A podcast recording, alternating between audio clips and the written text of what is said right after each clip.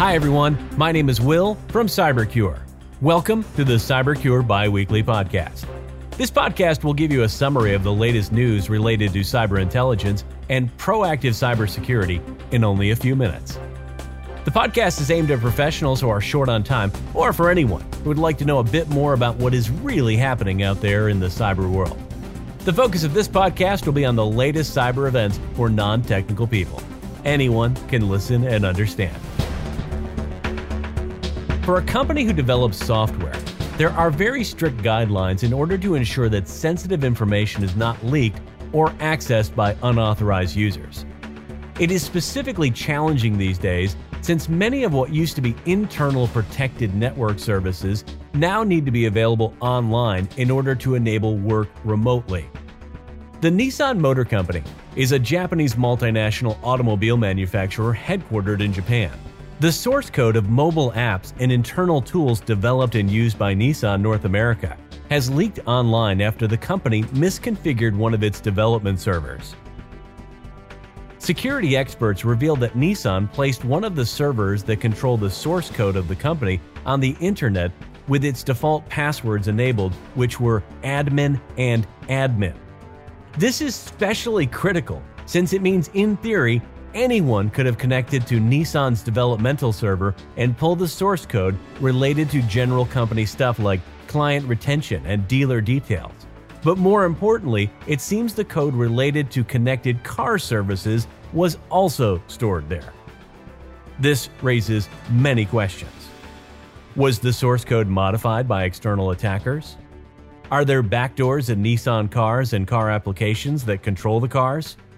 The server was taken offline after the data started circulating in the form of torrent links shared on Telegram channels and hacking forums, which means many potential attackers had access to the server and it's probably possible to purchase it on the internet for a small fee. Nissan responded saying, The affected system has been secured, and we are confident that there is no information in the exposed source code that would put consumers or their vehicles at risk. Capcom, the game developer behind many popular games such as Resident Evil, Street Fighter, and others, now says its recent attack compromised the personal data of up to 400,000 gamers. Capcom, a Japan based publisher of blockbuster games, detected a breach during the end of 2020. Capcom said its personal as well as corporate data was compromised. A group called Ragnar Locker claimed responsibility and said they had downloaded more than one terabyte of corporate data, including banking details, contracts, proprietary data, emails, and more. Gaming is increasingly becoming a target for all types of cyber attacks. Over the past several months, along with Capcom, many other popular and big brands found themselves dealing with different cyber attacks.